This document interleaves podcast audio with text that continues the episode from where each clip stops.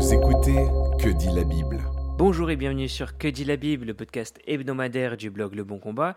Ici Alex Lopez, l'éditeur de ce podcast qui est sponsorisé cette semaine par BLF Audio.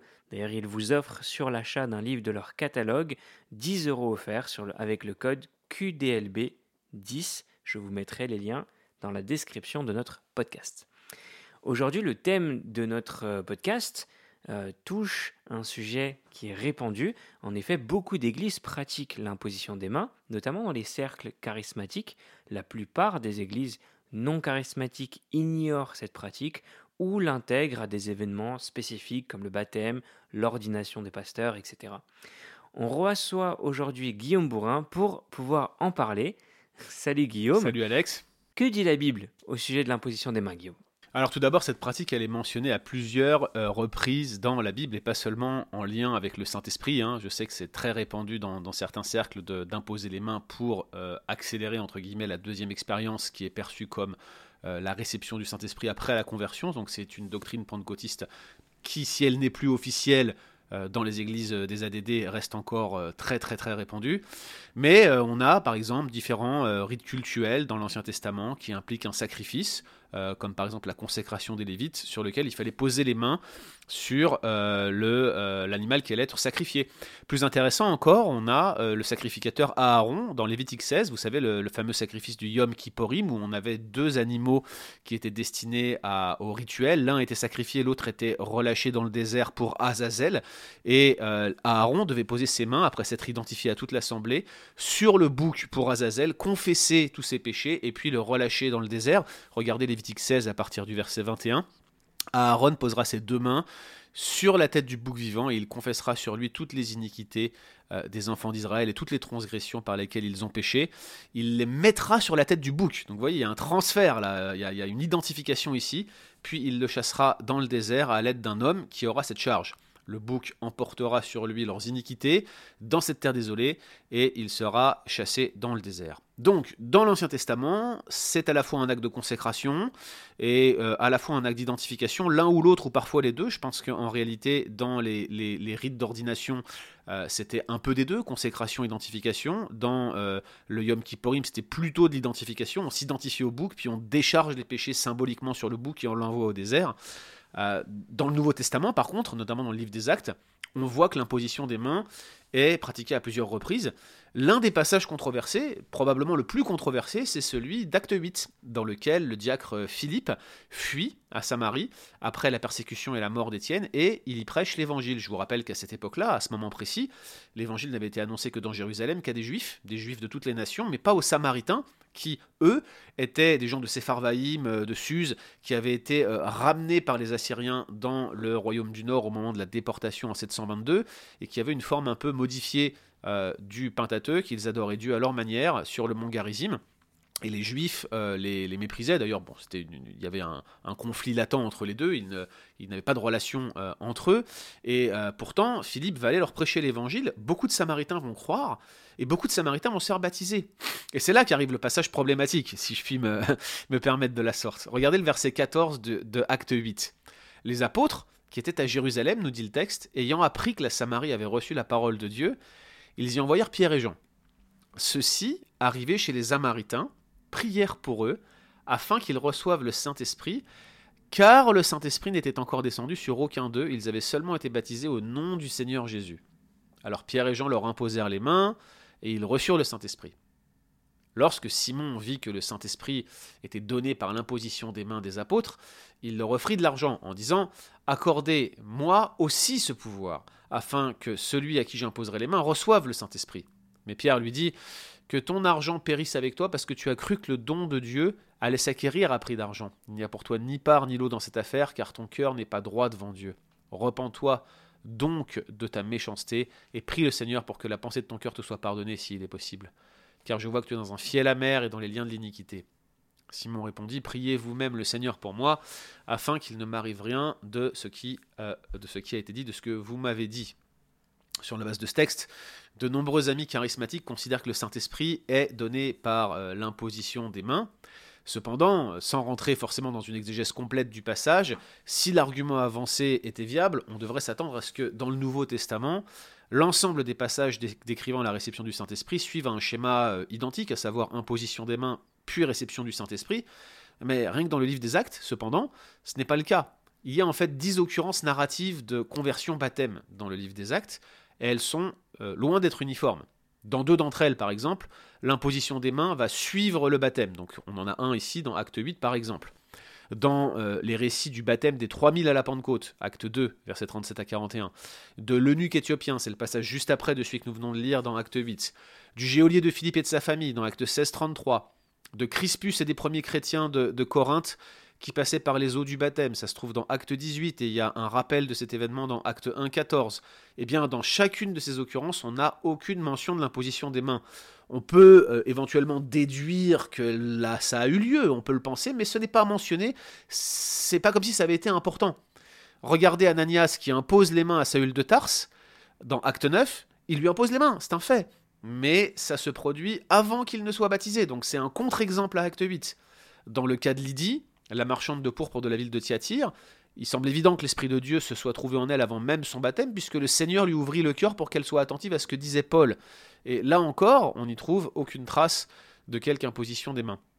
Probablement le récit, euh, le contre-exemple le plus, le plus frappant, c'est le baptême de Corneille en acte 10, et de ceux qui étaient dans sa maison. Pierre, il était encore en train de s'exprimer que le Saint-Esprit descendit sur eux, dit le texte, sur tous ceux qui écoutaient la parole, acte 10, 44, 48. Donc non seulement ce passage ne fait aucune mention d'imposition des mains, mais la présence du Saint-Esprit en chacun des membres de l'auditoire est fermement attestée avant même qu'ils aient été baptisés. C'est même un élément de surprise pour Pierre. D'une manière générale, le livre des actes ne permet pas d'établir un ordo salutis qui soit définitif, dit d'ailleurs un, ordre de la réception du Saint-Esprit. C'est essentiellement un récit historique qui euh, vous explique les œuvres surprenantes de Dieu euh, durant les premiers temps de l'Église, et bien qu'il y ait des portions didactiques dans le livre des actes, l'enseignement euh, doctrinal n'est pas sa visée première. En réalité, les passages de Corneille, par exemple, qui est si, si troublant, si déroutant, et le passage de l'annonce de l'évangile aux Samaritains, c'est euh, des cas euh, quasi officiels de l'ouverture de l'évangile aux païens. C'est même des éléments structurels dans le livre des actes. Vous savez, hein, acte 1, verset 8 nous annonce le plan du livre des actes. L'évangile sera prêché d'abord à Jérusalem, en Samarie, puis jusqu'aux extrémités de la terre. C'est ce qui se passe dans le livre des actes. on commence avec la persécution à Jérusalem et l'évangile est porté en Samarie. Puis en acte 10, Dieu initie le mouvement vers les païens avec Pierre qui, qui va aller baptiser Corneille. Et vous connaissez hein, l'importance de cette événement, puisque lorsque Paul va venir demander une directive claire et va tendre la main aux apôtres sur la question euh, de la circoncision, Pierre va rendre le témoignage en disant, vous savez qu'au commencement, c'est avec moi que Dieu a ouvert l'évangile aux païens, et vous vous souvenez qu'il ne leur a rien imposé. Donc vous voyez que c'était des événements clés, c'était des points de départ. Dieu agissait euh, d'une manière qui allait être mémorable pour eux. Et euh, il faut bien comprendre que euh, l'ouverture de l'évangile aux païens dans Acte 8, aux Samaritains en particulier, nécessitait une intervention apostolique officielle. C'est toujours un apôtre qui va ouvrir la porte d'abord aux Samaritains, puis ensuite à Corneille. Et dans le cas de Samarie, c'est Philippe, le diacre, qui se rend sur place, qui leur prêche l'évangile. Mais l'Esprit ne vient que quand les apôtres, les représentants de Jésus, vont réellement aller accorder le plein pardon et l'évangile à ce groupe euh, particulier de personnes que sont les Samaritains. On a un cas similaire, hein, euh, celui des disciples de Jean à Éphèse, en acte 19. On voit bien que, l'annonce du kérigme était incomplète. Ils n'avaient même pas entendu parler qu'il y avait un Saint-Esprit. C'est seulement à ce moment-là qu'ils se sont fait donc baptiser. Bref, il n'y a pas une règle stricte euh, qui définirait l'ordre dans lequel l'imposition des mains doit avoir lieu. On n'a même pas l'impression que l'imposition des mains arrive à chaque fois. C'est même une minorité si on regarde toutes ces occurrences de baptême. Il n'en reste pas moins que la pratique de l'imposition des mains se retrouve dans l'envoi de Timothée euh, et qu'elle est mentionnée comme une pratique fondamentale en Hébreu 6. Maintenant, cette fameuse pratique fondamentale qui a créé tellement de divisions au sein des milieux baptistes, euh, elle est l'objet d'interprétations diverses. On n'est même pas sûr que le baptême qui est mentionné ici soit en réalité le baptême chrétien. C'est peut-être quelque chose qui se réfère à des pratiques juives.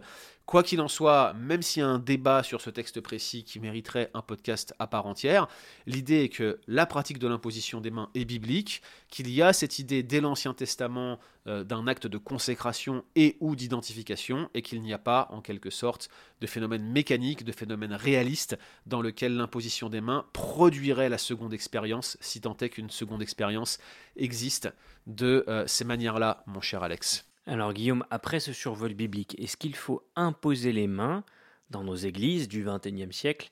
Qu'en est-il? Bah, C'est une question que de nombreuses églises baptistes, c'est-à-dire qui n'adhèrent pas à cette vision ultra charismatique de l'imposition des mains se demandent. Alors, j'insiste bien, hein, je dis baptiste au sens large, ça inclut les personnes continuationnistes qui, ne vont pas considérer l'imposition des mains comme un, geste magique, entre guillemets, qui, produirait la seconde expérience. La réalité, c'est que même dans les églises baptistes, la pratique de l'imposition des mains a même fait l'objet de, controverses et de divisions. Au XVIIe siècle déjà, Benjamin Kitsch euh, la défendait ardemment contre certains opposants et euh, ça a créé certaines divisions d'églises au point que lors de euh, la modification de la confession de Londres de 1689 aux États-Unis en 1742 pour l'intégrer comme une doctrine baptiste officielle, on a ajouté un chapitre entier sur l'imposition des mains dans cette confession de Philadelphie qui modifiait la 1689. Personnellement, je ne crois pas qu'il faille euh, imposer l'imposition des mains, euh, clairement. Mais si je m'en tiens aux données bibliques qui sont claires, je crois qu'il faut affirmer les choses suivantes. Déjà, 1. Il n'y a pas de lien de cause à effet entre l'imposition des mains et la réception du Saint-Esprit. Toute ecclésiologie qui irait dans ce sens est fausse et doit être dénoncée comme telle. Deuxièmement, il n'y a pas non plus de réception du don par imposition des mains, quel que soit le don d'ailleurs, Paul ne dit pas que les anciens de ont transmis, ont communiqué un don par Timothée comme si un flux avait glissé d'eux-mêmes vers lui, mais c'est plutôt la reconnaissance de son don. Ils ont imposé les mains pour montrer leur accord et pour dire nous sommes unis d'une même voix, nous l'envoyons. L'imposition des mains n'est pas non plus un moyen de grâce, au même titre que la prière ou les ordonnances comme le baptême ou la scène. C'est pas quelque chose qui est essentiel à l'Église. Par conséquent, je pense qu'il y a ici une liberté de la part des anciens de le pratiquer ou non et que ça ne devrait pas être un sujet de controverse.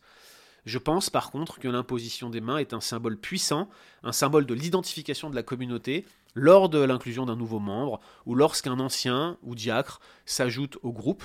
C'est donc avec raison, à mon sens, qu'elle est pratiquée lors des baptêmes ou des ordinations. Mais personnellement, j'aurais tendance à l'étendre à tous les membres d'Église lorsqu'ils professent leurs vœux, parce qu'on croit euh, dans notre ecclésiologie réformée baptiste qu'il y a des vœux de membres. Et à ce moment-là, j'aurais tendance à imposer les mains euh, à ces nouveaux membres. Après, sur la forme, on pourrait discuter euh, beaucoup de comment cela doit se produire. Est-ce que c'est normal qu'un ancien se mette à genoux euh, pour se faire ordonner? C'est sûr que c'est pas vraiment le style que je préfère. Je crois d'ailleurs qu'il y a une forme d'imposition soft euh, qui serait plus sous la forme d'une accolade. et puis on a une autre qui est plus officielle, voilà, comme l'ancien qui se met à genoux, puis on lui impose les mains. Moi j'ai tendance à dire que l'imposition des mains, lorsque des anciens prient, par exemple, pour ordonner un nouveau père ou un diacre ou euh, même n'importe quel membre euh, d'église, j'aurais tendance à penser que simplement poser les mains sur son épaule et prier pour lui, c'est déjà une forme d'imposition des mains au sens biblique du terme. Voilà mon avis, mais vous êtes libre de penser autrement, bien évidemment. Merci Guillaume, c'était Que dit la Bible en partenariat avec BLF Audio. Et n'oubliez pas de télécharger votre code promo pour la ressource qui vous est offert. Quant à nous, on se retrouve la semaine prochaine. Retrouvez d'autres épisodes sur www.leboncombat.fr.